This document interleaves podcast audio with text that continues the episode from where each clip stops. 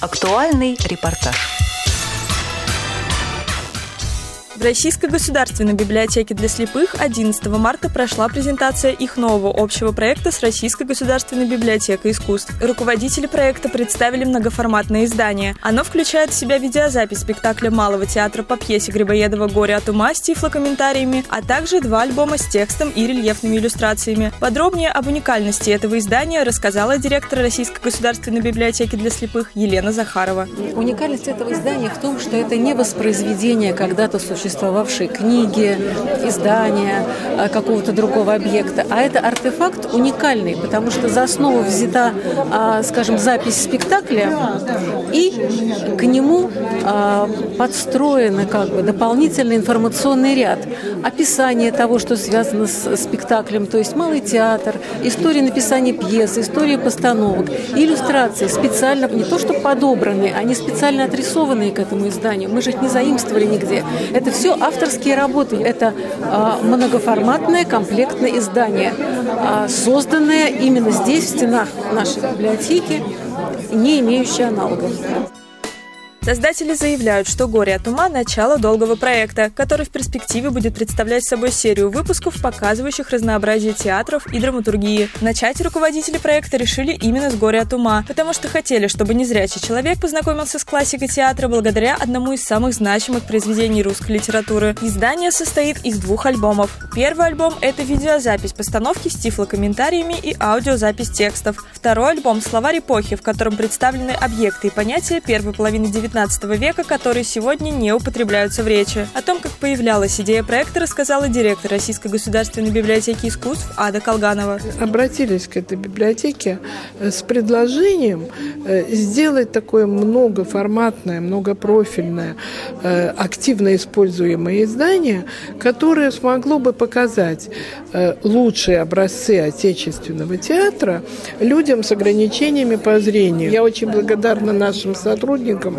у которых родилась идея подготовки вот такого словаря эпохи. Это наши библиографы Российской государственной библиотеки искусств придумали, что даже для зрячих людей э, вот такие вещи, как Елена Васенко, как Тюр-Люрлю, э, Апахала, э, и Тупей, это все э, уже отсутствующие понятия. Даже э, некоторые исследователи и то не знают, что это такое. А тем более незрячим людям, как понять такие сложные слова. Поэтому решили сделать словарь эпохи, а коллеги отсюда решили, что мы будем его еще и отображать э, на ощупь, чтобы можно было прочесть. В альбомах крупные и рельефно-точечные шрифты, а в иллюстрации вошли портреты персонажей, сценография, костюмы и даже здание Малого театра. Об их особенностях рассказала автор иллюстрации Галина Ефимова. Ну, иллюстрации для э, альбома «Горе от ума» это представляет в основном то, есть то, что связано с историей постановки. И мы постарались там представить здание театра. И так как оно очень длинное, получается, очень сложно читается тактильно, то отдельная иллюстрация – это фрагмент здания, чтобы легче было понять э, структуру фасада.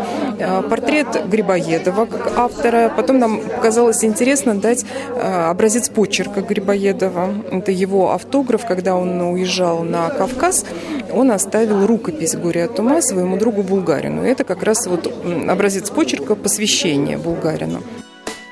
По задумке организаторов, проект создавался для того, чтобы в рамках памятников культуры расширить круг потребителей искусства. Целевая аудитория проекта – незрячие и слабовидящие люди. Однако, как заявляют создатели, проект инклюзивный и может быть интересен абсолютно любой публике, потому что включает в себя много новой информации. О том, почему этот проект важен для незрячих людей, рассказал гость презентации Женис Искаков. Еще одна сторона доступности для незрячего человека посещать театр, хотя бы так вот, например, иметь возможность дойти на известный адрес, там, в свою родную библиотеку, и там это дело понаблюдать, посмотреть, как бы телевизор, еще и с тифлокомментированием, еще и с объяснениями э, сценографии, кос костюмов, э, очень доступно, э, грамотно, приятно, сохраняя, опять же, стилистику.